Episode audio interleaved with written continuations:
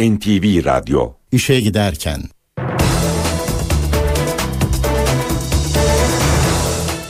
Mutlu sabahlar. Ben Aynur Altunkaş. Bugün 5 Ekim Cuma haftanın son iş gününde işe giderkenle karşınızdayız. Saat 9'a kadar Türkiye ve dünya gündemindeki gelişmeleri, gazete manşetlerini, ekonomideki son verileri, yol ve hava durumlarını aktaracağız. Önce gündemin başlıklarına bakalım.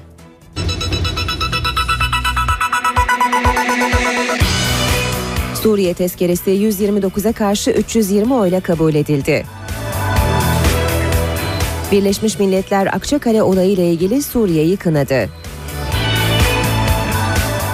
Turgut Özal'ın cenazesi bugün yeniden defnedilecek. Antalya'da bir otomobilden açılan ateşle 3 polis memuru şehit oldu. Kentsel dönüşüm İstanbul Esenler'de bugün resmen başlayacak. Fenerbahçe UEFA Avrupa Ligi'nde Mönchengladbach'ı 4-2 yendi. İşe giderken gazetelerin gündemi.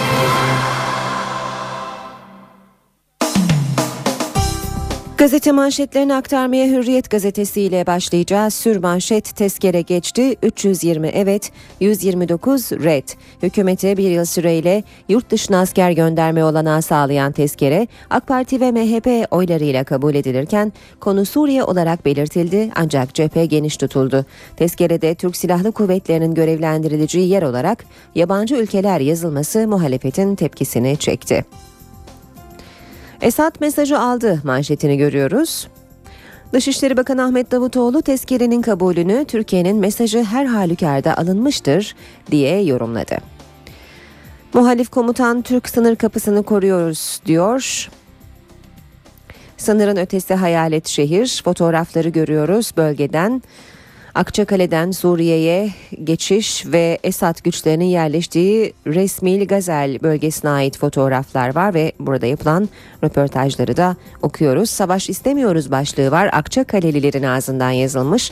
Çalışma ve Sosyal Güvenlik Bakanı Faruk Çelik, taziye çadırından çıktıktan sonra etrafını çeviren bazı Akçakaleliler sakince derdini anlatmaya çalışıyor. Hürriyet gazetesinin ardından geçiyoruz Milliyet gazetesine. Kısa ve net mesaj manşetini görüyoruz. Türkiye Büyük Millet Meclisi 5 vatandaşımızın ölümünün ardından 3 paragraflık sınır ötesi harekat tezkeresi çıkardı. Mesajı alan Suriye bir daha olmayacak dedi. 3 tank, 2 zırhlı araç, 1 top imha edildi. 20 Eylül'den beri Suriye ordusuna ait 17 top mermisi Türkiye sınırları içinde düştü. Yeni angajman kuralları gereği her bir mermiye misliyle karşılık verildi. Son olayda da saat 15.30'dan sabah 6.55'e kadar yapılan atışlarda 3 tank, 2 zırhlı araç ve 1 top tahrip edildi. 10 kadar Suriye askeri öldü. Misillemenin ardından Suriye topçu bataryaları Türkiye sınırına ya da Akçakale'nin karşısında bulunan Tel Abyad'daki muhaliflere top ateşi açmadı.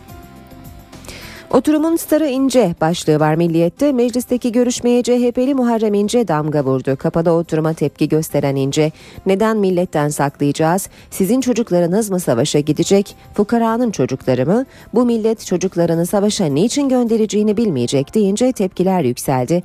AK Partili Can İkli'nin zalim Esad'dan mı yanasını sözleri üzerine Esad'ın canı cehenneme bana ne Esad'dan diyen İnce muhalefetten alkışı aldı. İnce'nin kürsü performansı performansı sosyal medyada büyük övgü topladı diyor Milliyet. Devam ediyoruz. Basın özetlerine geçiyoruz. Sabah gazetesine sabahta sorumluluk bizde hiç sormadan vur manşeti var.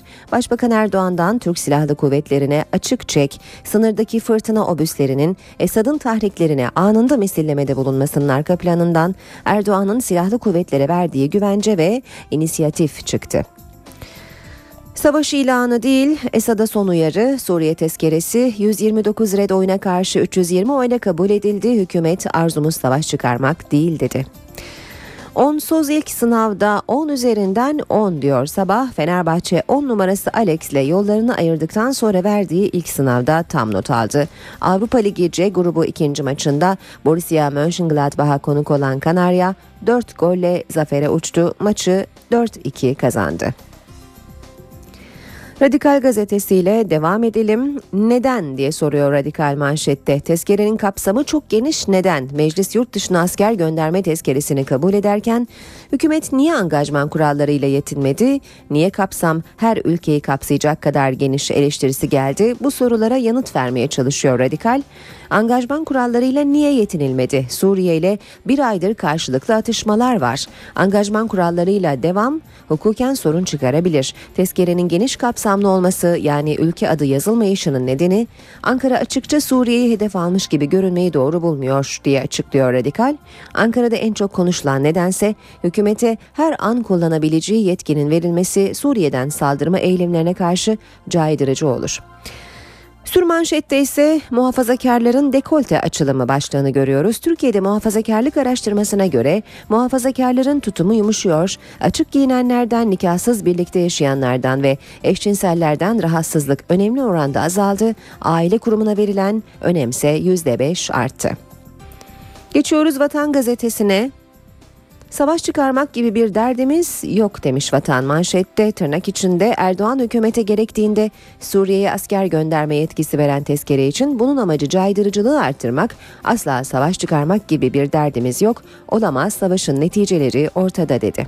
Bir başka başlık askeri okulda şartlandık. Genelkurmay eski Genelkurmay Başkanı Hilmi Özkök dün Meclis Darbe Komisyonu'nda konuştu. Silahlı kuvvetlerin insanları sınıflandırması daha bebekken oluyor. Askeri okullarda amaçları sağlamak için ona göre bir müfredat uyguluyor. O müfredat gençleri bu yönde aşılıyor.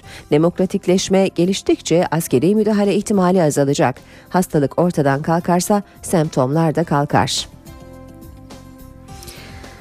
Kadın darbesi başlığı var. Yine vatanda Arjantin'de polis ve jandarma maaşında %40 kesinti yapan hükümet karara karşı çıkan 10 komutanı görevden aldı. Devam ediyoruz. Basın özetlerine Vatan Gazetesi'nin ardından geçiyoruz. Zaman Gazetesi'ne. Dünyadan destek ve itidal çağrısı. NATO, Almanya, Avrupa Konseyi ve Rusya'dan gelen açıklamalar var e, topçu ateşi müttefikler için büyük bir endişe kaynağı olmuş ve şiddetle kınanmıştır açıklaması NATO'dan. Almanya anlaşılabilir öfkeye rağmen sağduyulu olmalı ve bölgedeki tehlikeli durum göz önünde bulundurulmalı deniyor. AK Parti'de yeni A takımı belli oldu başlığı Zaman Gazetesi'nden Başbakan Erdoğan %40 oranında revizyona gitti. Mehmet Ali Şahin siyasi ve hukuk işlerinden sorumlu Genel Başkan Yardımcısı oldu. Kurtulmuş ve Soylu da yönetime girdi. Yeni Şafak gazetesinde savaş değil güvenlik tezkeresi başlığını manşette görüyoruz. Akçakale saldırısına anında karşılık veren hükümet jet hızıyla meclise sevk ettiği Suriye tezkeresi AK Parti ve MHP'nin 320 oyuyla geçti deniyor. Bir başka başlık misilleme emrini başbakan verdi. AK Parti Genel Başkan Yardımcısı Ömer Çelik Akçakale saldırısının ardından Türkiye'nin yaptığı misilleme emrini Başbakan Erdoğan'ın verdiğini söyledi. Cumhuriyet gazetesine bakalım tarihi affetmeyecek demiş Cumhuriyet manşette. Yabancı tırnak içinde ülkeleri kapsayan sınırsız savaş tezkeresi AKP ve MHP oylarıyla kabul edildi. AKP 11 yıl önce karşıydı denmiş. AKP 2001'de Afganistan için çıkarılmaya çalışılan ve yabancı ülkeler ifadesinin bulunduğu tezkereye çarşaf liste gibi çarşaf yetki nitelemesinde bulunarak karşı çıkmıştı diye hatırlatıyor Cumhuriyet gazetesi. Tezkere protestosuna katılan savaş karşıtlarına biber gazıyla müdahale edildi, halk hayır dedi. Savaş tezkeresi İstanbul, Ankara ve İzmir'de kitlesel gösterilerle protesto edildi. Tezkerenin görüşülmeye başlandığı sırada meclis önünde savaşa hayır açıklaması yapmak isteyen halk evleri üyelerine polis biber gazıyla müdahale etti. Akşam gazetesine bakalım. Tezkereye evet savaşa hayır demiş akşam manşette. Akçakale faciasına misilleme yapan Türkiye'den tarihi adım deniyor. Hükümetten ilk açıklama endişeleri gidermeye yönelik bu bir savaş tezkeresi değil caydırıcılığı var. Siyasetçi değiştirmek için bizden yardım istediler. Başlığını görüyoruz. Eski Genelkurmay Başkanı Özgök, Meclis Darbe Komisyonu'nda demokratlığını yasalardan demokratlığım yasalardan kaynaklanıyor. Kim gelse görevimi Yeminime sadık kalarak yapardım diyen Özgök, Balyoz Ergenekon sorularını yanıtlamadı, darbeleri anlatırken 12 Mart ve 27 Mayıs'a yüklendi. 12 Eylül'ü ayrı tuttu, siyasetçilere de fatura çıkardı. Siyasetçileri siyasetçiler değiştirmeli ama bizden yardım istedikleri olmuştur. Son olarak da Habertürk gazetesine bakalım. Bombadan öldü, evini soydular demiş Habertürk sürmanşette. Akçakale'de insanlık bitti dedirten olay. Suriye'den atılan top mermisinin parçaladığı kadının evindeki klimayı olay gecesi çaldılar. Manşette ise jet tezkere jet nota başlığı var Şam'a hem askeri hem siyasi hem diplomatik cevap deniyor. Bir diğer başlıksa Numan Kurtulmuş ekonomiye. Erdoğan AK Parti MYK'sına 5 isim aldı. Mehmet Ali Şahin 2 numara oldu. Kurtulmuş ekonomi, Soylu Arge, Türel Yerel Yönetim, Şentop seçimden sorumlu genel başkan yardımcısı oldu. NTV Radyo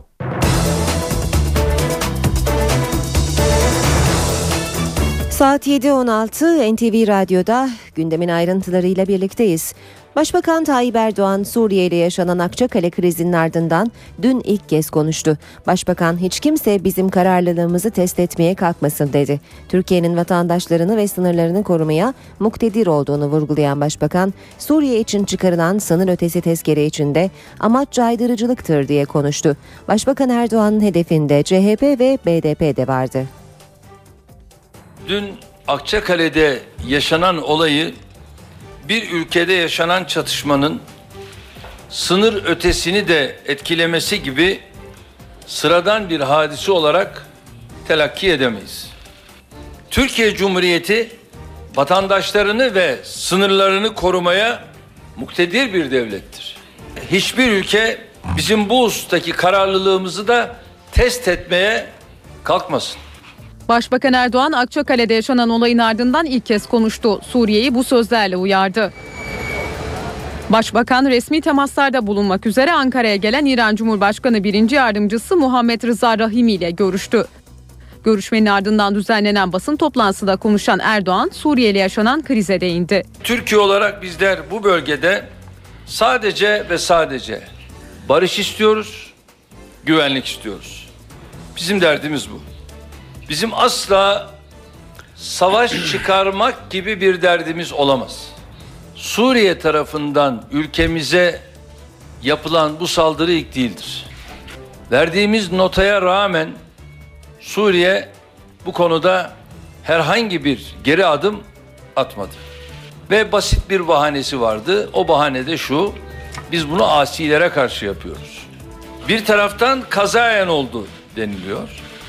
Bu nasıl kazadır? Bir kere kaza, iki kere kaza, üç kere kaza, dört kaza, beş kaza, altı kaza, yedi kaza, sekiz kaza. Nasıl oluyor bu iş?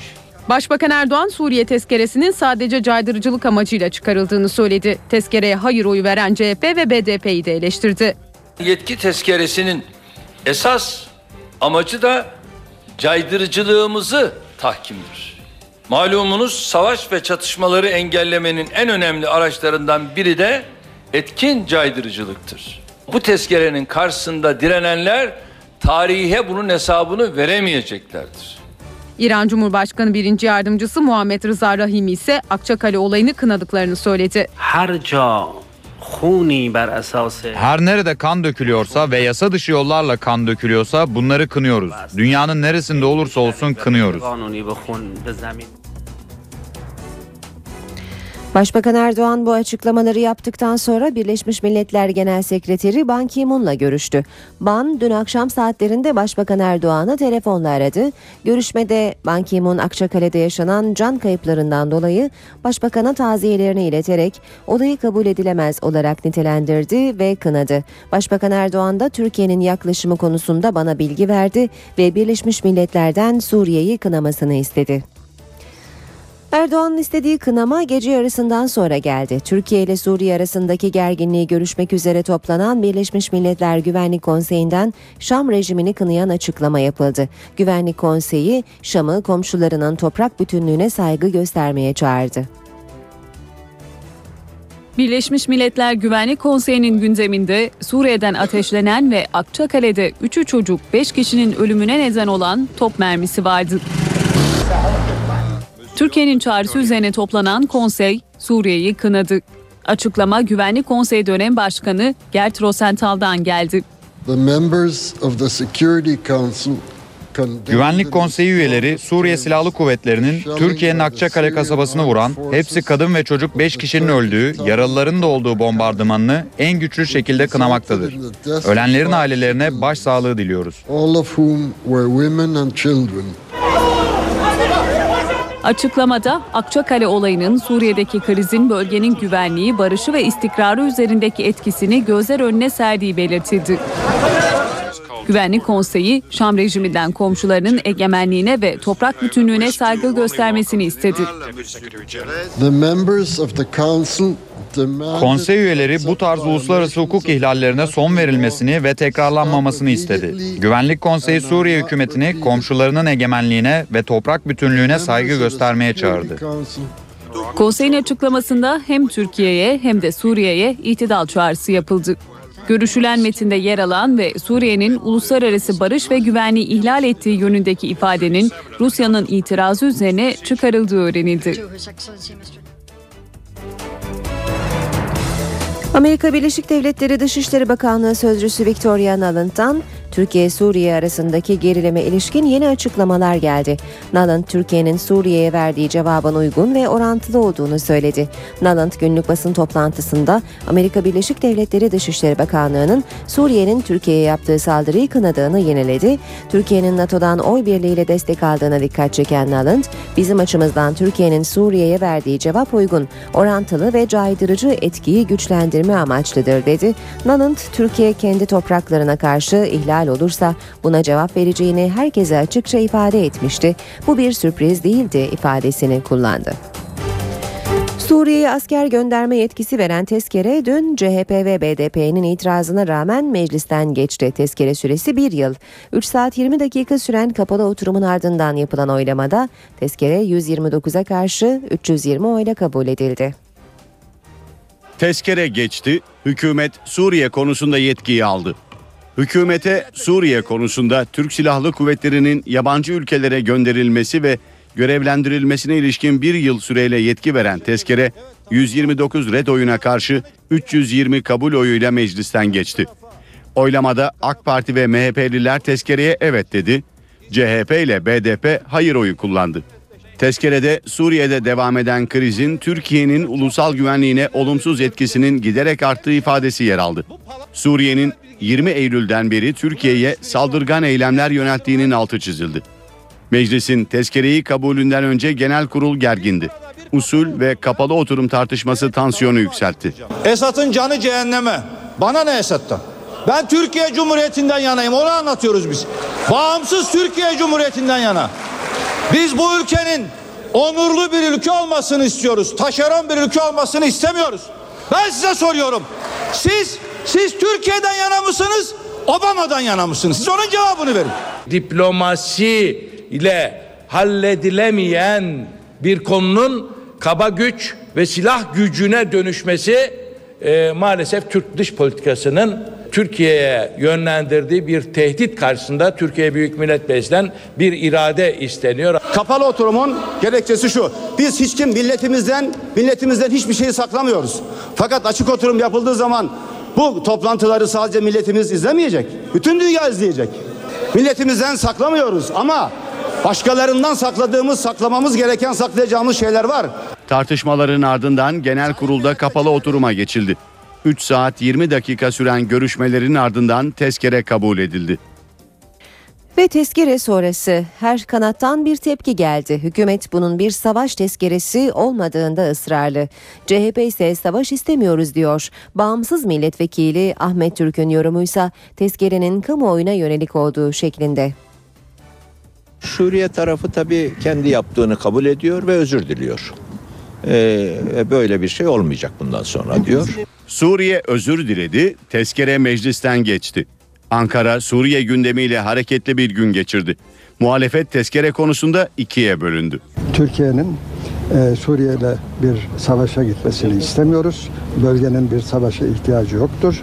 Bu iki ülkeyi daha ileri bir noktada daha yoğun bir çatışmaya götürecek ise e, onu ayrıca düşünmek gerekir. Suriye ile savaş anlamına gelmiyor. Suriye'yi e, ve bu, bu o, bir anlamda e, Türkiye'ye yönelik tehditleri bir yerine iki defa düşünmesi için çıkarılmış bir tezkeredir. Burada alınan kararlarda bir savaş kararı değil. Asla asla böyle düşünmüyorum. Bu sadece kamuoyunu tatmin etmeye yönelik bir karar olarak değerlendiriyorum. Muhalefet liderleri de farklı görüşteydi. CHP lideri Kemal Kılıçdaroğlu, Dışişleri Bakanı Ahmet Davutoğlu'nu gazetelerde yazanlardan farklı bilgi vermemekle suçladı. MHP Genel Başkanı Devlet Bahçeli tezkereye Türkiye'nin elini güçlü kılmak için destek verdiklerini söyledi. Tepkilere yanıtlar gecikmedi. Hükümet savaş tezkeresi eleştirisini reddetti. Bu tezkere bir savaş tezkeresi değil. Bu elimizde Türkiye'nin e, menfaatlerini koruma, e, ileride e, muhtemel gelişmelerde ihtiyaç olursa değerlendirmek üzere bir tezkere. Eğer güven ve barış istiyorsanız her an cenge hazır olmanız lazım. Bu tezkere AK Parti'nin özel tezkeresi değil. Herhangi bir partinin meselesi değil. Bu Türkiye Cumhuriyeti Devleti'nin egemenlik haklarıyla ilgili bir mesele. Dışişleri Bakanı Davutoğlu tezkereyi Türkiye'nin mesajı her türlü alınmıştır sözleriyle değerlendirdi. Meclis Başkanı Cemil Çiçek, Türkiye'nin menfaatlerini korumak için gereken yapılır dedi.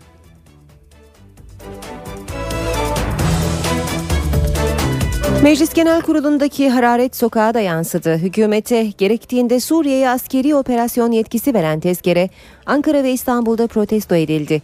İlk eylem tezkerenin görüşüldüğü saatlerde Ankara'da yapıldı.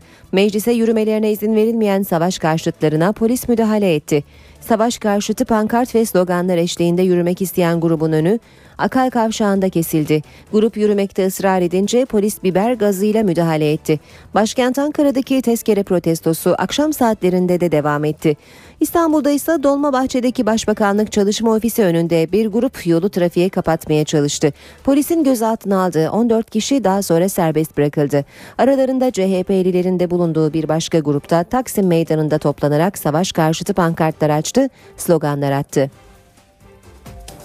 Suriye'den kaçış devam ediyor. Türkiye'ye sığınan Suriyeli sayısı 95 bini geçti. Sınırın sıfır noktasında 14 bin Suriyeli Türkiye'ye girmek için bekliyor. Suriye'nin iki büyük kenti Halep ve İdlib'de devam eden çatışmalar nedeniyle sayının artacağı tahmin ediliyor. Suriyeliler ülkelerinde çatışmadan kaçarak Türkiye'ye sığınmaya devam ediyor. Zaman zaman geçişler kontrolsüz sağlanıyor. Sınırı belirleyen tel örgülerin bir kısmı yok. Suriyeliler hiçbir kontrolden geçmeden Türkiye'ye giriyor. Türkiye'ye sığınan Suriyeli sayısı 100 bine dayandı. Suriye'nin iki büyük kenti İdlib ve Halep'teki çatışmalardan kaçan binlerce Suriyeli Türkiye sınırında. Kilis'in Öncüpınar sınır kapısı kırsalında 8 bin Suriyeli işlemlerinin ardından Türkiye'ye sığınmak için sıra bekliyor. Hatay'ın Reyhanlı ilçesi Bükülmez köyü kırsalında ise 6 bin Suriyeli yaşam mücadelesi veriyor. Türkiye'ye sığınan mülteci sayısı şu anda 95.056. Suriyeliler çadır kentler ve konteyner kentlere yerleştirildi. Hatay'da 5, Şanlıurfa'da 2, Gaziantep'te 2, Kahramanmaraş, Osmaniye ve Adıyaman'da birer olmak üzere toplam 12 çadır kentle Kilis'te 12 bin kişilik bir adet konteyner kent bulunuyor. Öte yandan Suriye vatandaşlarının yerleştirilmeleri amacıyla Gaziantep Nizip Çadır Kenti'nin kurulum çalışmaları da devam ediyor. Dışişleri Bakanlığı yetkilileri Nizip Çadır Kenti'nin tamamlanmasının ardından sınırda bekletilen Suriyelilerin Türkiye'ye geçişlerine izin verilecek. İşe giderken devam ediyor. Ben Aynur Altunkaş. Birazdan spor gündemine yakından bakacağız. Önce kısa bir ara verelim. Ara vermeden önce gündemin başlıklarını hatırlatalım.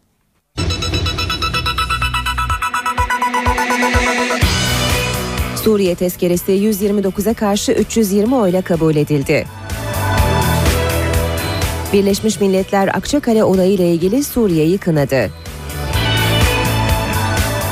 Turgut Özal'ın cenazesi bugün yeniden defnedilecek. Antalya'da bir otomobilden açılan ateşle 3 polis memuru şehit oldu. Kentsel dönüşüm İstanbul Esenler'de bugün resmen başlayacak. Fenerbahçe UEFA Avrupa Ligi'nde Mönchengladbach'ı 4-2 yendi.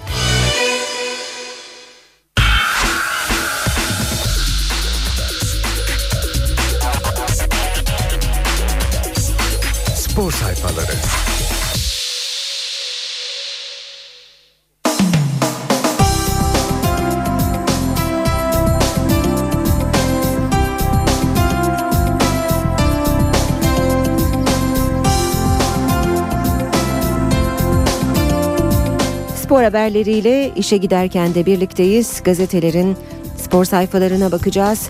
Milliyet gazetesi ile başlıyoruz. Bugün tabi spor gündeminde Fenerbahçe'nin dün Borussia Mönchengladbach deplasmanında aldığı 4-2'lik galibiyet ön sıralarda. Milliyette Alman aspirini başlığı var. Fenerbahçe Mönchengladbach'ı deplasmanda devirdi. Son haftalardaki baş ağrısını geçirdi. Sarı lacivertli ekip dengeli başladığı maçta De Jong'la ummadığı bir gol yedi. Ancak Christian ve Miralej'in enfes golleriyle devreyi önde bitirdi.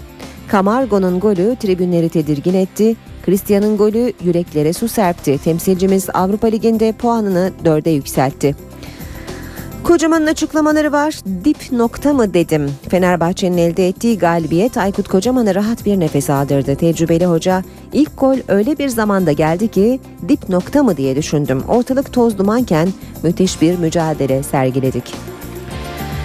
Marsilya fark attı başlığını görüyoruz. Gecenin diğer maçında Marsilya Limassol'u geriye düştüğü maçta 5-1 yendi.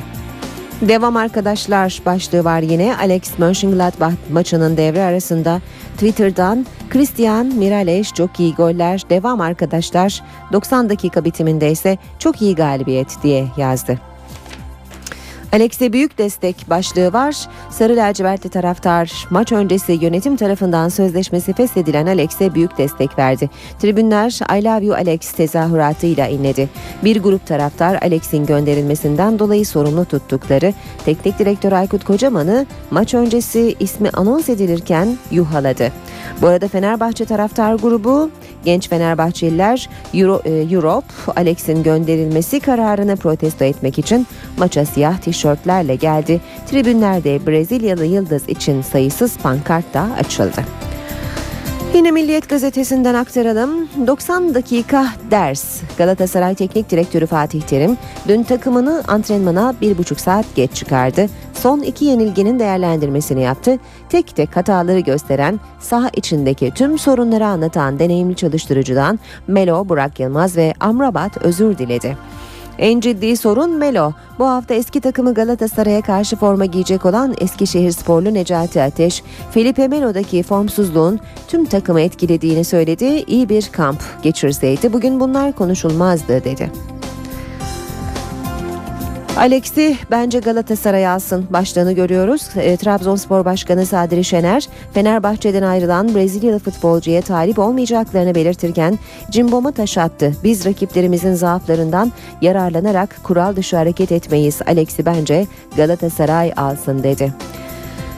Kartalı derbi dersi Beşiktaş'ın hocası Samet Aybaba idmandan önce futbolcularına Fenerbahçe'nin zayıf noktalarını anlattı. Gaziantep Spor ve Sivas Spor maçlarının ilk yarılarındaki futbol oynamaları halinde Kadıköy'den galibiyetle ayrılacaklarını vurguladı. Nevin İlkondal, Avrupa Atletizm Federasyonu yılın kadın atleti olarak Büyük Britanyalı heptatloncu Jessica Ennis'i seçerken Nevin Yanıt da 10. sırayı aldı. Ve İtalya'da nefret afişi başlığı var. Lazio'nun Pasquera'ya konuk olacağı maç öncesi gerilim hat safhaya çıktı. Ev sahibi taraftarın hazırladığı afişte Lazio'nun simgesi kartala ateş eden bir avcının bulunması tepki çekti. İki takımın birbiriyle e, geçmişe ait husumetleri olduğu ifade ediliyor. Haberin ayrıntılarında ve maç günü yaklaştıkça gerilimin de arttığına dikkat çekiliyor. Hürriyet gazetesinin spor sayfalarına bakalım. Tek kelimeyle zafer Fenerbahçe ne Alex krizine ne moralsizliğe aldırdı. Mönchengladbach'ı dörtledi.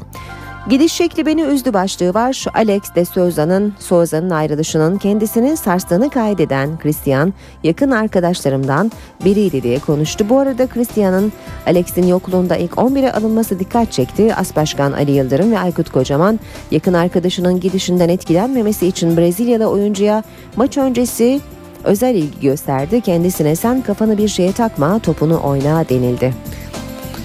Çok iyi galibiyet tebrikler arkadaşlar. Alex Mönchengladbach galibiyetini de Twitter'dan kutladı bu sözlerle. Bizde bir oh çekip rahatlama olmuyor başlığı var. Tecrübeli hoca Aykut Kocaman suların durulması lazım. Ortam berraklaşırsa sağlıklı değerlendirme yaparız. Bu galibiyete ihtiyaç vardı. İlginç değerlendirmeleri oldu Kocaman'ın. Bizde oh çekip rahatlama olmuyor dedi. Futbolcularımız, to- futbolcularım toz duman içindeki her şeyin karmaşık olduğu bir ortamda müthiş mücadele örneği gösterdiler. Güzel bir galibiyet aldılar. Sadece bunun sevinci var. Tüm Fenerbahçelilere hayırlı olsun dedi. Devam edelim yine Hürriyet gazetesinden aktarmaya. Baroş affedilebilir mi? Burak ve Umut ikilisinin Şampiyonlar Ligi'nde oynanan iki maç sonundaki suskunluğu A2 ile idmanlara çıkan ve yüzüne bakılmayan Çek Yıldız'ı bir anda hatırlattı. Kupanın kralı Aslan Ezeli rakibini mağlup eden Galatasaray Medical Park D grubundan lider çıktı. Türkiye Kupası'nda Fenerbahçe'yi nefes kesen karşılaşma sonucunda deviren Cimbom'da David Hawkins 30 sayıyla galibiyetin mimarı oldu. 3'te 2 yapan Fener'de son 8'de. Ve son olarak Sabah gazetesinin spor sayfalarına bakacağız. Aktaracağımız ilk başlık Işığı gördü. Güneş Borussia Park'ta doğdu. Fener ışığı gördü diyor. Krizden kurtulmak için Mönchengladbach karşısına çıkan Fenerbahçe kalesine gelen ilk topta golü yiyince eyvah dedirtti ama önce Baroni'nin nefis frekiği ardından Mirales'in füzesi yüzleri güldürdü. Duvarı yıktık. Avrupa'da Alman takımlarıyla oynadığı 9 maçı da kazanamayan Fenerbahçe dün Mönchengladbach'ı farklı devirip Panzer lanetine son verdi. Ve çifte taarruz Trabzonspor Kulübü dün Avrupa İnsan Hakları Mahkemesi'ne iki dava birden açtı. Birinci davada Futbol Federasyonu'nun şike kararı için itiraz edildi. İkinci dosyada da Zokora'nın ırksal ayrımcılığa karşı korunmadığı vurgulandı. NTV Radyo'da işe giderken de gazetelerden spor haberleri aktardık.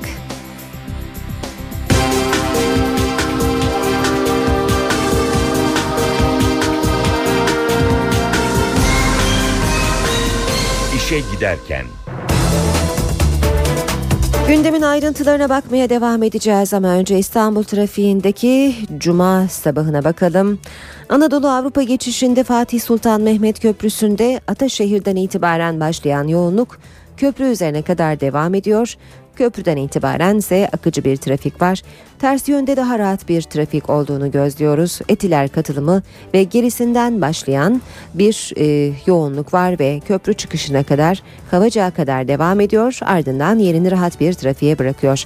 Boğaziçi Köprüsü'nde Çamlıca'dan başlayan yoğunluk köprü üzerine kadar devam ettikten sonra yerini akıcı bir trafiğe bırakıyor. Ters yönde Avrupa Anadolu geçişinde Mecidiyeköy'den başlayan bir yoğunluk var ve bu yoğunluk da Altunizade'ye kadar devam ediyor.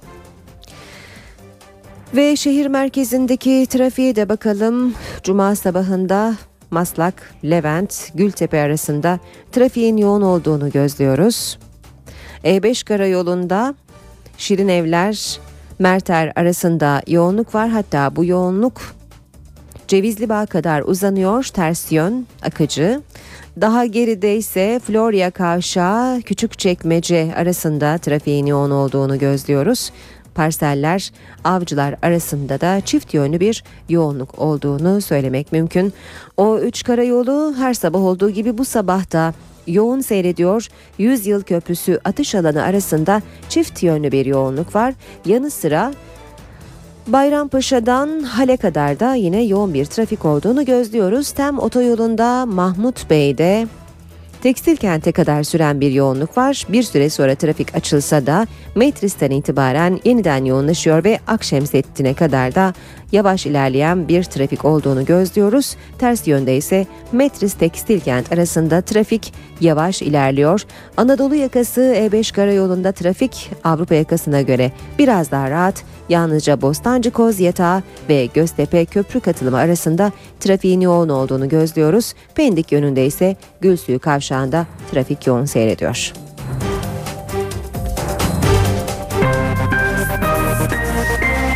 İşe giderken. Gündeme dönelim yeniden. Başbakanın yeni kurmayları belirlendi. Tahminler, öngörüler tutmuş görünüyor. Numan Kurtulmuş ekonomi işlerinden, Süleyman Soylu Arge'den sorumlu genel başkan yardımcısı oldu. Partinin iki numaralı koltuğu olarak görülen siyasi işlerden sorumlu genel başkan yardımcılığına ise Mehmet Ali Şahin geldi. Siyasi ve Hukuk İşler Başkanlığı'na Sayın eski meclis başkanımız, eski Adalet ve Devlet Bakanlarımızdan Mehmet Ali Şahin Bey getirildi. AK Parti'nin iki numaralı koltuğunda görev değişimi yaşandı. Yenilenen Merkez Yürütme Kurulu'nda Abdülkadir Aksu yerini eski Meclis Başkanı Mehmet Ali Şahin'e bıraktı. Başbakan Recep Tayyip Erdoğan'ın A takımının yeni üyelerinden biri de yeni transfer Numan Kurtulmuş oldu. Kurtulmuş, Bülent Gedikli'nin yerine ekonomi işlerinden sorumlu Genel Başkan Yardımcılığına geldi. Ekonomi İşler Başkanlığı'na İktisat Profesörü Sayın Profesör Doktor Numan Kurtulmuş tarafından bundan sonraki süreçte yürütülecek. Başbakan AK Parti'nin bir başka yeni transferi Demokrat Parti eski Genel Başkanı Süleyman Soylu'ya da ARGE'den sorumlu Genel Başkan Yardımcılığı görevini verdi. Bu görevi daha önce Reha Denemeç yürütüyordu. Antalya Büyükşehir Belediyesi eski başkanı Menderes Türel, yerel yönetimlerden sorumlu Genel Başkan Yardımcısı oldu. Türel koltuğu Hüseyin Tanrıverdi'den devraldı. Seçim işlerinden sorumlu Genel Başkan Yardımcılığına ise Zelkif Kazdal'ın yerine Mustafa Şentop getirildi. Merkez Yürütme Kurulu'nda 7 isim yerini korudu. Hüseyin Çelik yeni dönemde de parti sözcüsü olarak görev yapacak. Genel sekreterlik koltuğu yine Haluk İpek'in. Ömer Çelik, Salih Kapusuz, Ekrem Erdem, Nüket Otar ve Ahmet Edip Uğur da Merkez Yürütme Kurulu'ndaki önceki görevlerini sürdürecek. Genel, eski Genelkurmay Başkanı Emekli Orgeneral Hilmi Özkök, Meclis Darbe ve Muhtıraları Araştırma Komisyonu'nun sorularını yanıtladı. Hiçbir darbeyi savunmadığını belirten Özkök, darbelerin önlenmesinde en etkili unsur siyasettir dedi. 28 Şubat Alt Komisyonu ise gazeteciler Mehmet Ali Birant, Taha Akyol, Alper Görmüş, Mehmet ve Canan Barlas'ı dinledi. Darbelerin önlenmesinde en etkili unsur siyasettir. Tespit Genelkurmay eski başkanı emekli Orgeneral Hilmi Özkök'ten geldi. Özkök, Meclis Darbe ve Muhtıraları Araştırma Komisyonu ile görüştü. 27 Mayıs ve 12 Eylül darbeleri, 12 Mart muhtırası ve 28 Şubat süreciyle ilgili olarak bilgi verdi. Siyasetçileri siyasetçiler değiştirsin ama tarihe baktığımızda siyasetçilerin bizden yardım istediği olmuştur dedi. Özkök, Türkiye'de halkın siyasetçiye güvenini kaybetmesi halinde ordudan bir şeyler beklendiğini söyledi. Hilmi Özkök, komisyonun CHP ve MHP'li üyelerinin balyoz ve Ergenekon davalarıyla ilgili sorularını yargılama devam ettiği için yanıtlamak istemedi. Bu konuda mahkemeye tanık olarak ifade verdiğini hatırlattı. Komisyon üyelerinin ısrarlı soruları üzerine Özkök, balyoz planı diye bir darbe hazırlığı duymadığını, seminerde ileri giden ifadelerin kullanıldığını duyması üzerine konuyu dönemin Kara Kuvvetleri Komutanı Aytaç Yalman'a incelemesi için ilettiğini söyledi.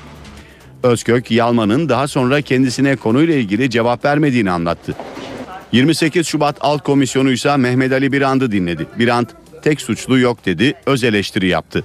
Darbelerde tek sorumlu bulamazsınız. Ve onun için ben de komisyona cadı avına çıkılmaması gerektiğini söyledim.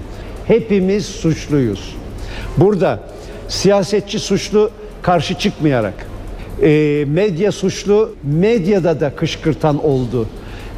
Üniversiteler yürüyüşler yaptırdılar. Ben katıldım. Ben de onlarla beraber yürüdüm. E, sivil toplum örgütleri neredesiniz komutan diyerekten yürüyüşler yaptı. Mehmet Barlas ise darbe dönemlerinde derin devlet etkisine dikkat çekti ve derin devletin kimle ne zaman işbirliği yapacağını bilemezsin. Kullanılmaya hazırsan derin devlet sizi her zaman kullanır diye konuştu. Mustafa Balbay ve Tuncay Özkan'ın yalnızlığı sona erdi. Ergenekon davasında tutuklu yargılanan CHP İzmir Milletvekili Balbay ve gazeteci Özkan aynı koğuşa konuldu. Haberi Tuncay Özkan'ın kızı Nazlıcan Özkan Twitter'dan duyurdu. Nazlıcan Özkan, şu anda haber geldi Silivri'den. Babam ve Balbay'ı aynı tecrit koğuşuna almışlar. Artık yalnız değiller. Tahliye uğurları devam eder umarım, dedi. Oda TV davasında tutuklu yargılanan Barış Pehlivan ve Barış Terkoğlu'nun 14 Eylül'de tahliye edilmesinin ardından Balbay ve Özkan koğuşlarında yalnız kalmıştı. Mustafa Balbay ve Tuncay Özkan tutuklandıktan sonra birlikte aynı koğuşta kalıyordu. Ancak Balbay ve Özkan'ın koğuşları 28 Şubat 2011'de ayrılmıştı.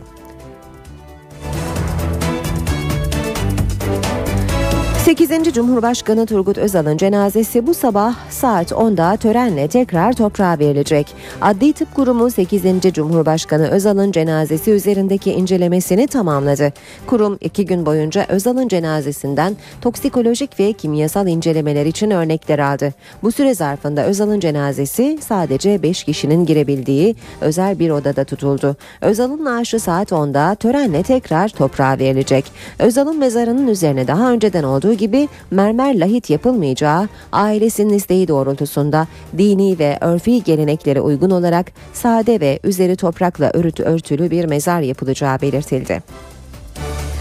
Antalya'da durdurulmak istenen bir otomobilden açılan ateş sonucu 3 polis memuru şehit oldu. Kaçan zanlı özel harekat polislerinin de katıldığı operasyonla vurularak yakalandı. Antalya valisi saldırının psikolojik sorunları olan bir kişi tarafından gerçekleştirildiğini açıkladı. Antalya'da 3 polisi şehit eden zanlı, özel harekat polislerinin de katıldığı operasyonla yakalandı. Polis ekiplerine ilk saldırı TRT Caddesi'nde gerçekleşti. Şüphe üzerine durdurulmak istenen bir otomobilden motosikletli polis ekibine ateş açıldı. Bir polis memuru yaralandı. Yoluna devam eden otomobil cezaevi kavşağında barikatla durdurulmak istendi. Otomobilden yine ateş açıldı. Bu saldırıda da iki polis memuru yaralandı. Çevredeki hastanelere kaldırılan yaralı polis memurları Mehmet Çolak, Abdullah Bülbül ve Mustafa Kılınç kurtarılamayarak şehit oldu. Otomobilden inip yaya olarak kaçmaya çalışan zanlının bulunması için özel harekat polislerinin de katıldığı operasyon başlatıldı. Kepez ilçesi Fatih Mahallesi'nde sıkıştırılan saldırgan polise silahla karşılık verince vuruldu. Yaralı olarak kaldırıldığı hastanede hayatını kaybetti. Olay ilk açıklamamda da belirttiğim gibi bir asayiş olayı. Adi bir vaka. Söz konusu şahıs 2009'da şizofren raporu almış. Çağrı Danışman isimli 1980 doğumlu Burdurlu bir vatandaşımız. Olayda pompalı tüfek ve tabanca var.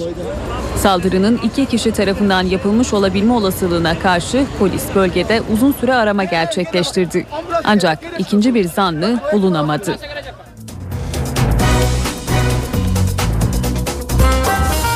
İşe giderken İstanbul Atatürk Havalimanı'nda Alman uyruklu kadının valizinden 8 kilo 331 gram kokain çıktı.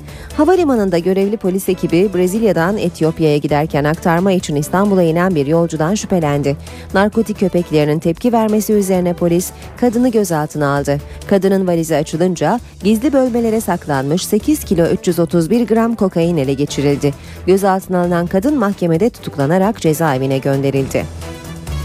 TRT İstanbul Radyosu çalışanları yaptıkları açık hava radyosu eylemiyle binanın Birleşmiş Milletler'e verileceği iddialarını protesto etti. Sabah gazetesi yazarı Mevlüt Tezel'in TRT İstanbul Radyosu'nun Birleşmiş Milletler'e verileceği iddiası çalışanları sokağa döktü. Çalışanlar ellerinde pankartlarla bina önünde türküler söyleyip Ban Ki-moon'a mektup gönderdiler. Çalışanların yaptığı eyleme sanatçılar ve TRT radyo dinleyicileri katıldı. NTV Radyo Herkese yeniden günaydın. Ben Aynur Altunkaş. NTV Radyo'da birlikteyiz. Sırada hava durumu var. NTV Meteoroloji evinden merhaba. Genelinde sıcaklıklar 3-4 derece azaldı. Hafta sonu batıda 2-3 derece yükselecek ama pazartesi günü Trakya'dan başlayarak havanın hissedilir derecede soğumasını bekliyoruz. Bugün için Marmara'da hafif yağış geçişleri görülürken iç kesimlerde özellikle Akdeniz'de yağışlar giderek kuvvetlenecek. Doğuda da yağış aralıklara devam ederken özellikle Doğu Karadeniz bölgesinde sağanakların daha da kuvvetlenmesini bekliyoruz.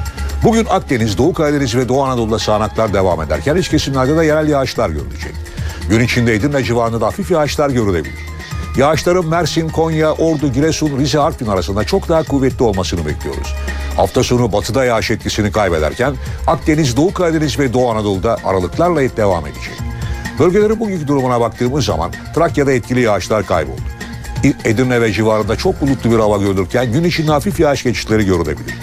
Çanakkale, Balıkesir, Bursa arasında parçalı bulutlu bir hava olacak. Sakarya'da hafif yağış geçişleri görülecek. Ege'de sıcaklıklar azaldı. İzmir'de açık az bulutlu bir hava görülürken Muğla parçalı bulutlu olacak. Kütahya, Afyonkarahisar, Denizli arasında ise aralıklarla yağışlar görülecek ki yağışlar sağanak şeklinde. Isparta'da yağış aralıklarla devam ederken Antalya, Mersin, Adana arasında gök gürültülü sağanakların etkili olmasını bekliyoruz. Ankara Eskişehir arasında hava parçalı bulutlu. Konya, Niğde, Kayseri, Sivas boyunca da aralıklarla yağış var. Bolu'da parçalı bulutlu bir hava görülürken Zonguldak'ta hafif yağış geçişleri görülecek ama Samsun'dan başlayarak yağış kuvvetlenecek ve özellikle Trabzon Artvin arasında daha da kuvvetlenecek. Malatya parçalı bulutlu, Erzurum Kars arasında aralıklarla yağış görülürken Van Hakkari boyunca hava parçalı bulutlu olacak. Gaziantep çok bulut. Adıyaman, Diyarbakır, Şanlıurfa'da hava genellikle parçalı bulutlu olacak. Mardin'de de açık az bulutlu bir hava görülecek. İstanbul sabah bulutlu, öğleden sonrası daha açık olacak ve sıcaklık gündüz 25, gece ise 18 derece olacak. Hafta sonu güneşli. Ankara'da önemli bir yağış beklemiyoruz. Sıcaklık 24 derece. Gece ise 13 derece inecek. İzmir az bulutlu ve sıcaklık 27 derece. Sonraki günlerde de yağış beklemiyoruz. Gece sıcaklığı 17 derece olacak. İşe giderken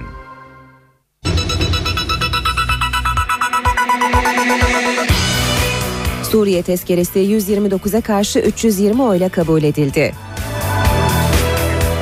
Birleşmiş Milletler Akçakale olayıyla ilgili Suriye'yi kınadı. Turgut Özal'ın cenazesi bugün yeniden defnedilecek. Antalya'da bir otomobilden açılan ateşle 3 polis memuru şehit oldu. Kentsel dönüşüm İstanbul Esenler'de bugün resmen başlayacak. Fenerbahçe UEFA Avrupa Ligi'nde Mönchengladbach'ı 4-2 yendi.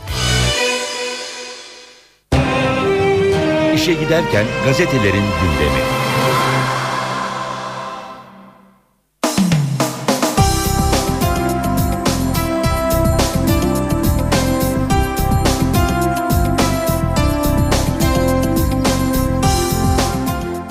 Özetleriyle işe giderken devam ediyor. İlk gazete Hürriyet. Hürriyet'te sürmanşet tezkere geçti. 320 evet, 129 red. Hükümete bir yıl süreyle yurt dışına asker gönderme olanağı sağlayan tezkere, AK Parti ve MHP oylarıyla kabul edilirken konu Suriye olarak belirtildi. Ancak cephe geniş tutuldu. Tezkerede Türk Silahlı Kuvvetleri'nin görevlendirileceği yer olarak yabancı ülkeler yazılması muhalefetin tepkisini çekti. Esad mesajı aldı. Dışişleri Bakanı Ahmet Davutoğlu tezkerenin kabulünü Türkiye'nin mesajı her halükarda alınmıştır diye yorumladı. Top mermisine kaza denemez. Başbakan Erdoğan dün akşam İran Cumhurbaşkanı birinci yardımcısı Muhammed Rıza Rahimi ile görüşmesi sonrasında Akçakale'nin Suriye'den atılan top mermisiyle vurulması ile ilgili ilk kez konuştu. Bugüne kadar sabrettik diyen başbakan Suriye'yi de uyardı. Kaza deniyor. 8 kez kaza mı olur? Hemen misliyle karşılık verilmiş, belirli hedeflerin vurulması yoluna gidilmiştir. Kararlılığımız test edilmesin. Hürriyetin ardından geçelim Milliyet gazetesine kısa ve net mesaj manşetini görüyoruz. Meclis 5 vatandaşımızın ölümünün ardından 3 paragraflık sınır ötesi harekat tezkeresi çıkardı. Mesajı alan Suriye bir daha olmayacak dedi. 3 tank, 2 zırhlı araç, bir top imha edildi. 20 Eylül'den beri Suriye ordusuna ait 17 top mermisi Türkiye sınırları içinde düştü. Yeni angajman kuralları gereği her bir mermiye misliyle karşılık verildi. Son olayda da saat 15.30'dan sabah 6.55'e kadar yapılan atışlarda 3 tank, 2 zırhlı araç ve bir top tahrip edildi.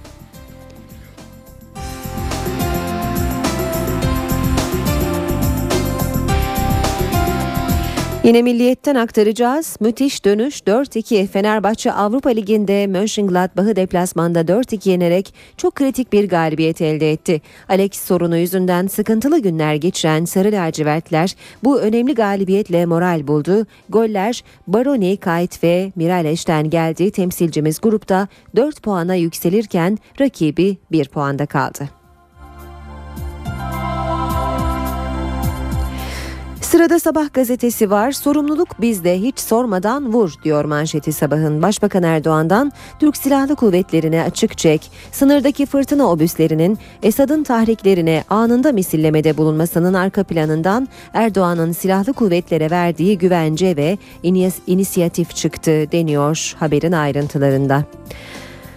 Vatan gazetesiyle devam edelim. Vatanda da manşet savaş çıkarmak gibi bir derdimiz yok. Erdoğan hükümete gerektiğinde Suriye'ye asker gönderme yetkisi veren tezkere için bunun amacı caydırıcılığı arttırmak. Asla savaş çıkarmak gibi derdimiz yok. Olamaz. Savaşın neticeleri ortada dedi.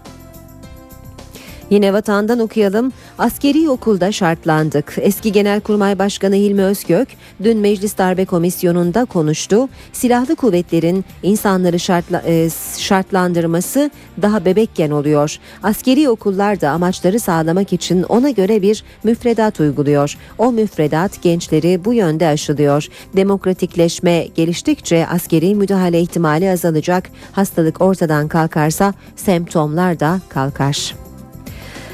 Katilin sonu başlığını görüyoruz. Antalya'da 3 polisi şehit eden iki saldırgandan biri ölü olarak ele geçirildi diyor Vatan Gazetesi.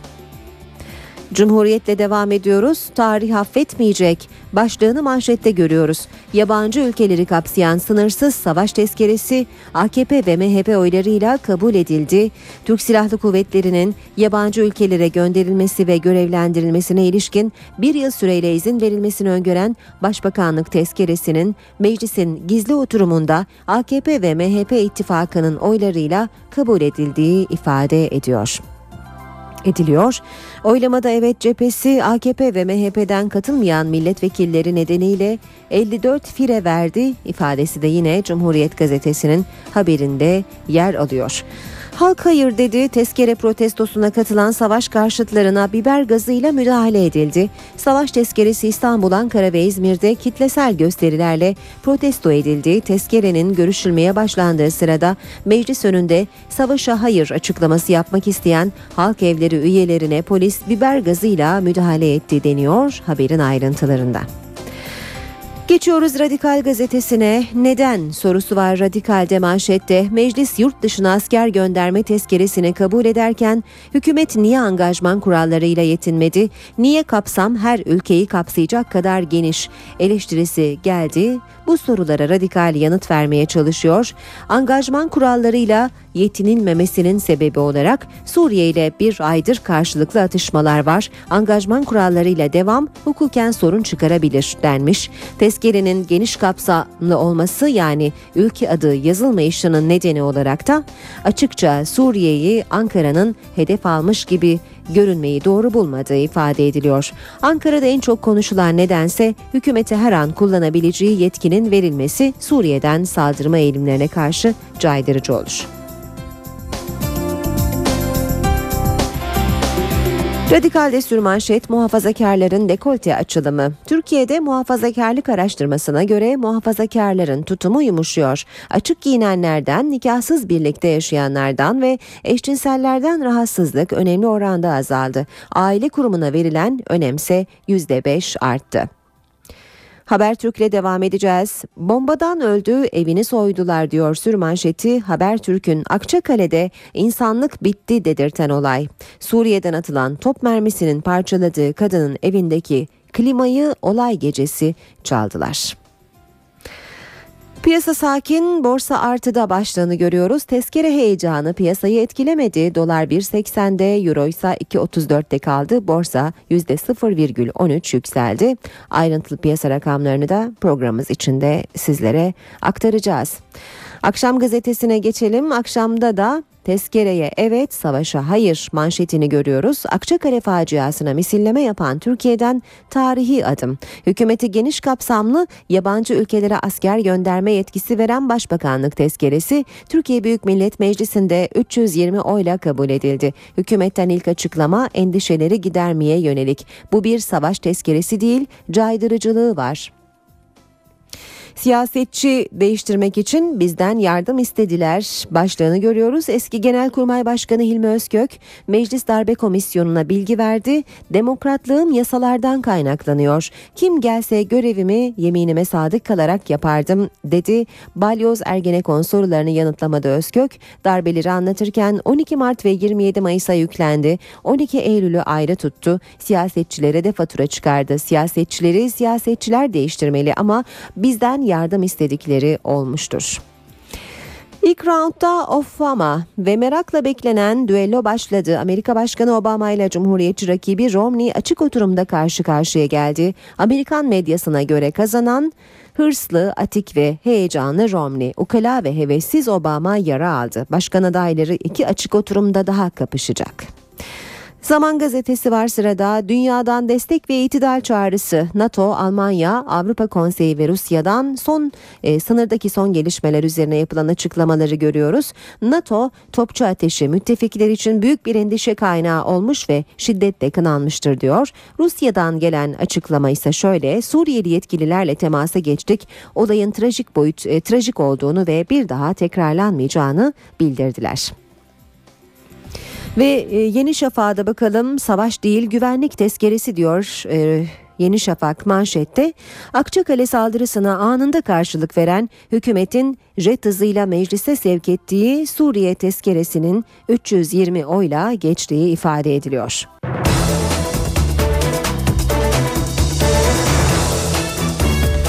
...8-19 saat işe giderken gündemin ayrıntılarıyla sürüyor. Başbakan Tayyip Erdoğan, Suriye ile yaşanan Akçakale krizinin ardından dün ilk kez konuştu. Başbakan, hiç kimse bizim kararlılığımızı test etmeye kalkmasın dedi. Türkiye'nin vatandaşlarını ve sınırlarını korumaya muktedir olduğunu vurgulayan Başbakan, Suriye için çıkarılan sınır ötesi tezkere içinde amaç caydırıcılıktır diye konuştu. Başbakan Erdoğan'ın hedefinde CHP ve BDP de vardı. Dün Akçakale'de yaşanan olayı bir ülkede yaşanan çatışmanın sınır ötesini de etkilemesi gibi sıradan bir hadise olarak telakki edemeyiz. Türkiye Cumhuriyeti vatandaşlarını ve sınırlarını korumaya muktedir bir devlettir. Hiçbir ülke bizim bu husustaki kararlılığımızı da test etmeye kalkmasın. Başbakan Erdoğan Akçakale'de yaşanan olayın ardından ilk kez konuştu. Suriye'yi bu sözlerle uyardı. Başbakan resmi temaslarda bulunmak üzere Ankara'ya gelen İran Cumhurbaşkanı birinci yardımcısı Muhammed Rıza Rahimi ile görüştü. Görüşmenin ardından düzenlenen basın toplantısında konuşan Erdoğan Suriye'yle yaşanan krize değindi. Türkiye olarak bizler bu bölgede sadece ve sadece barış istiyoruz, güvenlik istiyoruz. Bizim derdimiz bu. Bizim asla savaş çıkarmak gibi bir derdimiz olamaz. Suriye tarafından ülkemize yapılan bu saldırı ilk değildir. Verdiğimiz notaya rağmen Suriye bu konuda herhangi bir geri adım atmadı.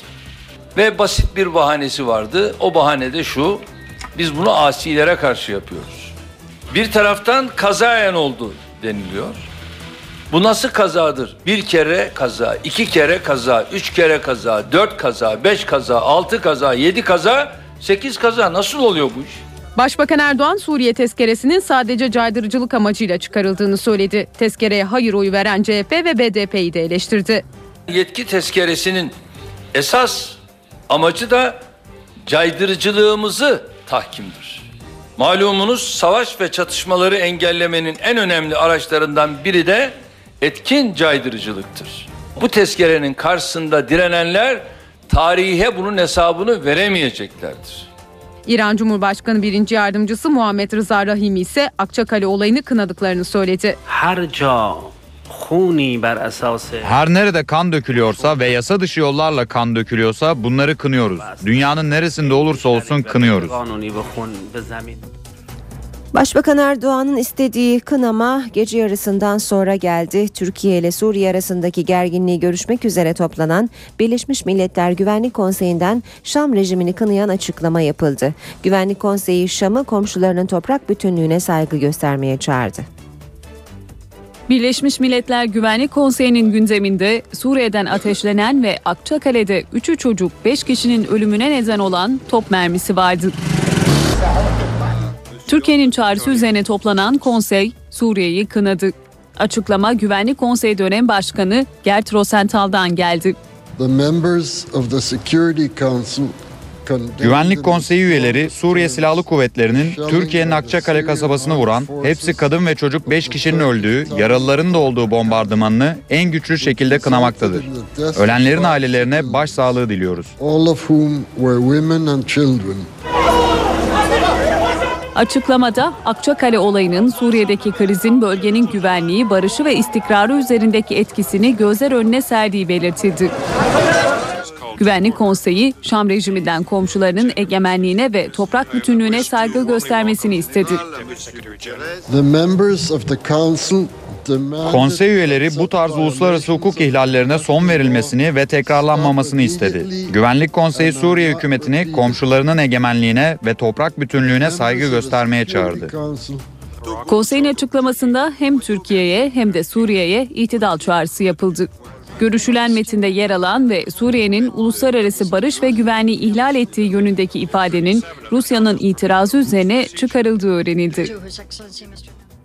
Suriye'ye asker gönderme yetkisi veren tezkere dün CHP ve BDP'nin itirazına rağmen meclisten geçti. Tezkere süresi bir yıl. 3 saat 20 dakika süren kapalı oturumun ardından yapılan oylamada tezkere 129'a karşı 320 oyla kabul edildi.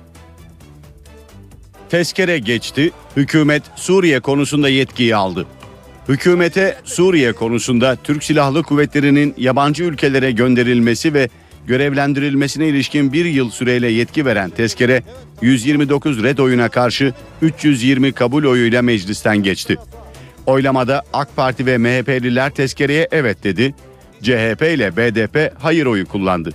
Tezkerede Suriye'de devam eden krizin Türkiye'nin ulusal güvenliğine olumsuz etkisinin giderek arttığı ifadesi yer aldı. Suriye'nin 20 Eylül'den beri Türkiye'ye saldırgan eylemler yönelttiğinin altı çizildi. Meclisin tezkereyi kabulünden önce genel kurul gergindi.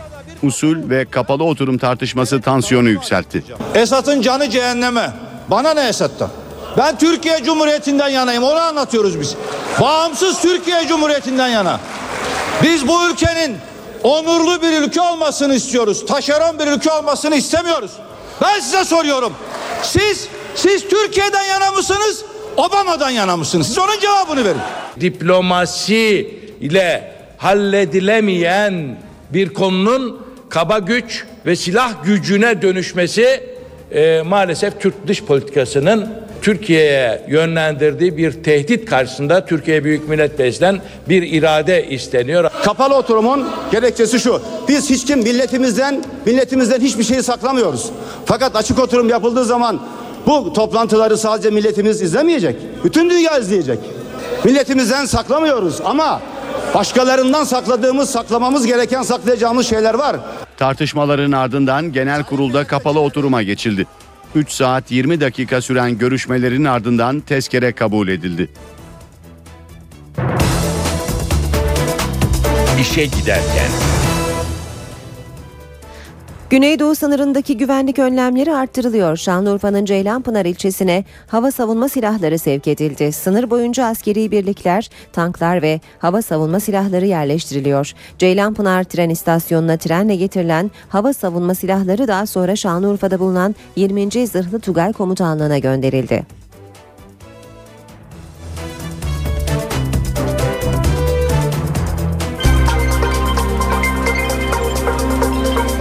Ankara gündemi.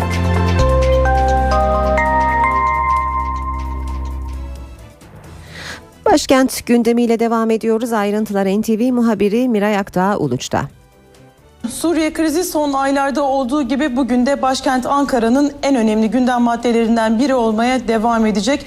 Şanlıurfa'nın Akçakale ilçesinden önceki gün gelen haber Ankara ile Şam hattında tansiyonu bir kez daha yükseltmişti ve 5 vatandaşın hayatını kaybettiği bu olayın ardından Türkiye Büyük Millet Meclisi'nden dün Cumhuriyet Halk Partisi ve Barış ve Demokrasi Partisi'nin ret oylarına karşın e, tezkere Suriye'ye yönelik tezkere geçti. Bu tezkereye yönelik muhalefet ve iktidar partisinden gelecek olan değerlendirmeler ve Suriye konusundaki tüm gelişmeler başkent Ankara'nın en önemli gündem maddesi olmaya bugün de devam edecek. İran İslam Cumhuriyeti Cumhurbaşkanı birinci yardımcısı başkent Ankara'daki temaslarına bugün de devam edecek. Cumhurbaşkanı Abdullah Gül tarafından kabul edilecek İran İslam Cumhuriyeti Cumhurbaşkanı birinci yardımcısı kuşkusuz bu görüşmedeki en önemli gündem maddesi Suriye olmaya devam edecek. Zira İran uluslararası toplumda Suriye'yi destekleyen 3 ülkeden biri bu görüşmeye Dışişleri Bakanı Ahmet Davutoğlu da katılacak. Meclis Darbe ve Muhtıraları Araştırma Komisyonu bünyesinde oluşturulan alt komisyon 28 Şubat sürecine ilişkin medya patronları ve gazetecileri dinlemeye devam ediyor. Komisyon bugün de dönemin medya patronlarını dinleyecek. Bu isimler arasında kimler var hemen aktaralım.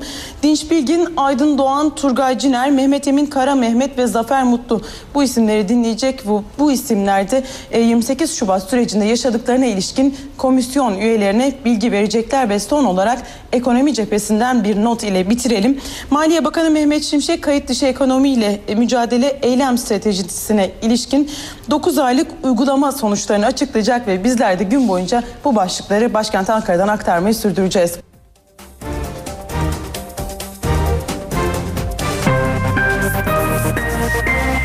İşe giderken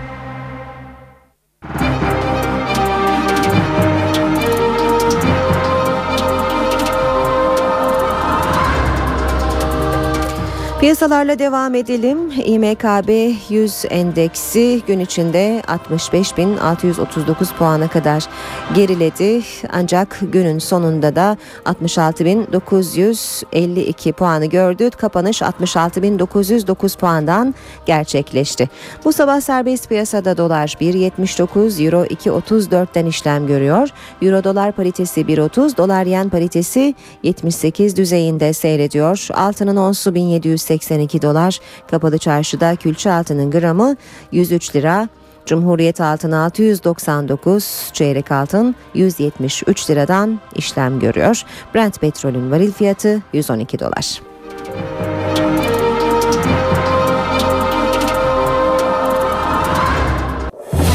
Günün en önemli olayları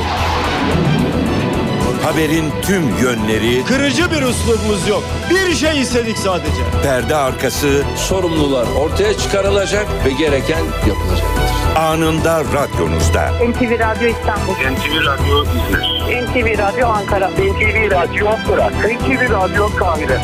NTV Radyo. Habere ulaşmanın en kolay yolu. 8.30 saat ben Aynur Altunkaş herkese günaydın yeniden birazdan İstanbul trafiğine bakacağız. Önce gündemin başlıklarını hatırlatalım.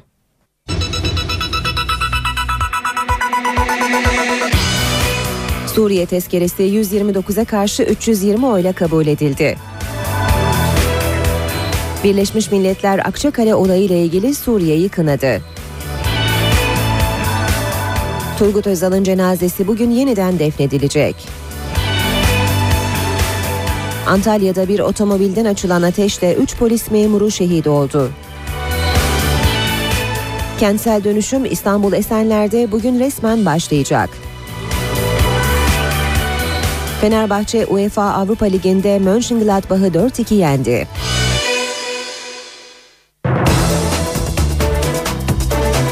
İstanbul'da trafik ne durumda? Hemen aktaralım. Fatih Sultan Mehmet Köprüsü Anadolu Avrupa geçişinde yoğunluk Ataşehir'den başlıyor.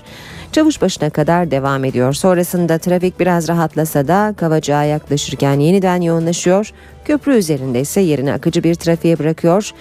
Avrupa Anadolu geçişi oldukça rahat yalnızca köprüye yaklaşırken trafik biraz yoğunlaşıyor. Ancak çıkışta çavuş başından itibaren başlayan bir yoğunluk görüyoruz. Çakmak Köprüsü'nün sonrasında da devam ediyor bu yoğunluk. Anadolu Avrupa geçişi Boğaziçi Köprüsü'nde yoğunluk Acıbadem Köprüsü gerisinden başlıyor bir süre daha devam ediyor köprü üzerine kadar. Bu arada şu anda bir kaza haberi ulaştı bize. D100 karayolunda Maltepe Kartal yönünde maddi hasarlı bir kaza var. Bir şerit trafiğe kapanmış durumda. Ekiplerin sevk edildiğini belirtelim. Avrupa Anadolu geçişinde Boğaziçi Köprüsü'nde Mecidiyeköy'de başlıyor yoğunluk ve köprü çıkışına kadar da bir süre devam ediyor. Bir başka kazadan bahsedelim. Topkapı, Edirne Kapı, Anıt Mezar ara, zincirleme e, zincirleme trafik kazası meydana geldi. Topkapı, Edirne Kapı yönünde bir şeridin trafiğe kapalı olduğu bilgisini size aktaralım. D100 karayolunda Şirin Evler İncirli arasında Şirin Evler yönünde bir yoğunluk söz konusu. Tem otoyolunda Mahmut Bey Metris ve Gazi Osman Paşa arasında Mahmut Bey yönünde yoğun bir trafik olduğunu gözlüyoruz. Şu sıralarda şehir içi trafiği de oldukça yoğun. Maslak, Levent, Gültepe, Kağıthane, Beşiktaş trafiklerinin ve e, sahil yolunun da yoğun olduğunu belirtelim.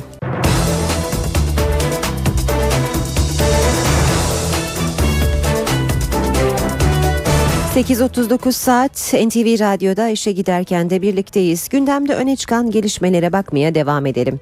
Milli Eğitim Bakanı Ömer Dinçer yeni açılan İmam Hatip ortaokullarından 73'ünü kapatabileceklerini söyledi. Gerekçe öğrenci sayısının azlığı. NTV İstanbul'daki o okullardan birindeydi. Tek sınıftan oluşan İmam Hatip Ortaokulu'nun sadece 18 öğrencisi var.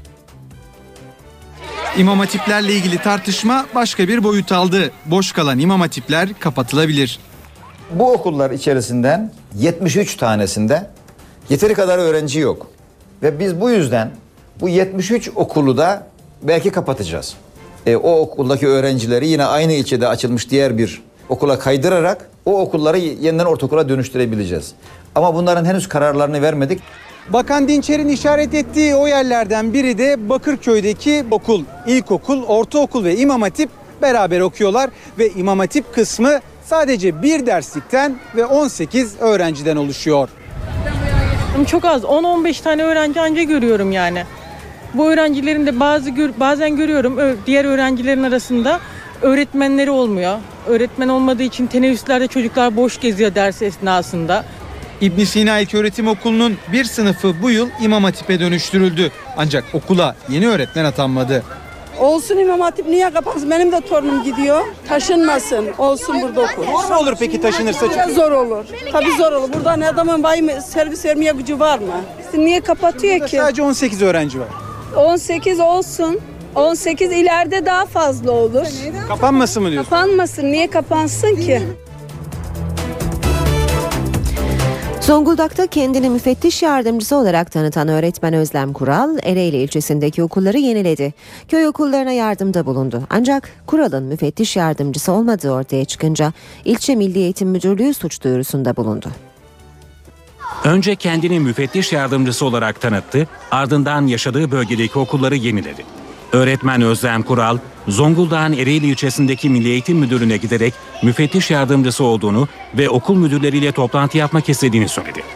Özlem Kural, ilçedeki tüm okul müdürlerini bir araya getirerek sıkıntılarını dinledi. Ardından işe koyuldu. Müteahhit olan dayısıyla birlikte Turgut Reis İlköğretim Okulu'nda tadilat yaptırdı. Masrafları karşılamak için de müfettiş yardımcısı olarak pek çok firmanın sponsorluğunu aldı. Okulun sıraları ve tahtaları yenilendi. Okuldaki eski eşyalar da köy okullarına gönderildi. Özlem Kural'ın müfettiş yardımcısı olmadığı, sponsor firmaların masrafların bir kısmını ödememesiyle ortaya çıktı. Sponsorlar yaklaşık 700 bin liralık masrafın sadece ufak bir kısmını ödeyince alacaklı firmalar ilçe Milli Eğitim Müdürlüğü'ne şikayette bulundu. Bakanlığa yazı gönderen müdürlük, Özlem Kural adında bir müfettiş yardımcısı olmadığını öğrendi. Ardından öğretmen hakkında unvan gaspı iddiasıyla suç duyurusunda bulunuldu. Bize müfettiş olmadı bir yazı geldi. Biz de o yazı, yazı istirade suç duyurusu, sadece suç duyurusunda bulunduk. Özlem Kural yanlış bir şey yapmadığını, sadece okullara yardım etmek istediğini söyledi. Trabzon'da 5 yaşındaki çocuğun üzerine okulun 200 kiloluk demir kapısı düştü. Üniversite hastanesine kaldırılan çocuğun durumu ciddiyetini koruyor. Olayla ilgili soruşturma başlatıldı. Trabzon'da 200 kiloluk demir kapı 5 yaşındaki çocuğun üzerine devrildi. Hastaneye kaldırılan çocuğun durumu kritik. Olay yapımı bu yıl biten Bahçecik İmam Hatip Ortaokulu'nda meydana geldi. Namık Kemal İlköğretim Okulu 1. sınıf öğrencisi Resul Demir arkadaşlarıyla oynamak için okulun bahçesine girdi. Oyun oynayan çocuğun üzerine okul bahçesinin girişindeki demir kapı düştü. Çenesinde kırık ve vücudunda ezilmeler meydana gelen çocuk Karadeniz Teknik Üniversitesi Tıp Fakültesi Farabi Hastanesi yoğun bakım servisinde tedavi altına alındı.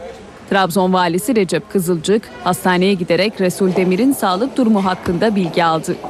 İdari yönden de e, gerekli soruşturmayı da başlattık.